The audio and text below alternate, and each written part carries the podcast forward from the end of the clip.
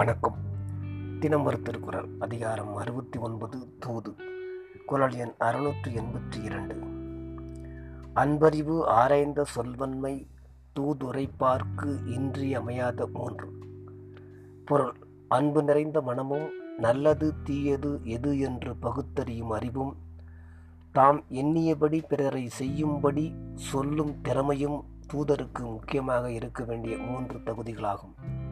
விளக்கம் அன்பு அறிவு சொல்வன்மை என்ற மூன்று குணங்களும் ஒருவர் செயற்கையினால் பெறுவதாகும்.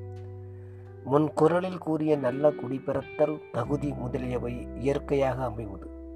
எனவே இயற்கையாக அமைந்த பெருமையோடு செயற்கையாக அமைய வேண்டிய குணங்களையும் பெற்றிருப்பவனே நல்ல தூதுவனாவான். நன்றி.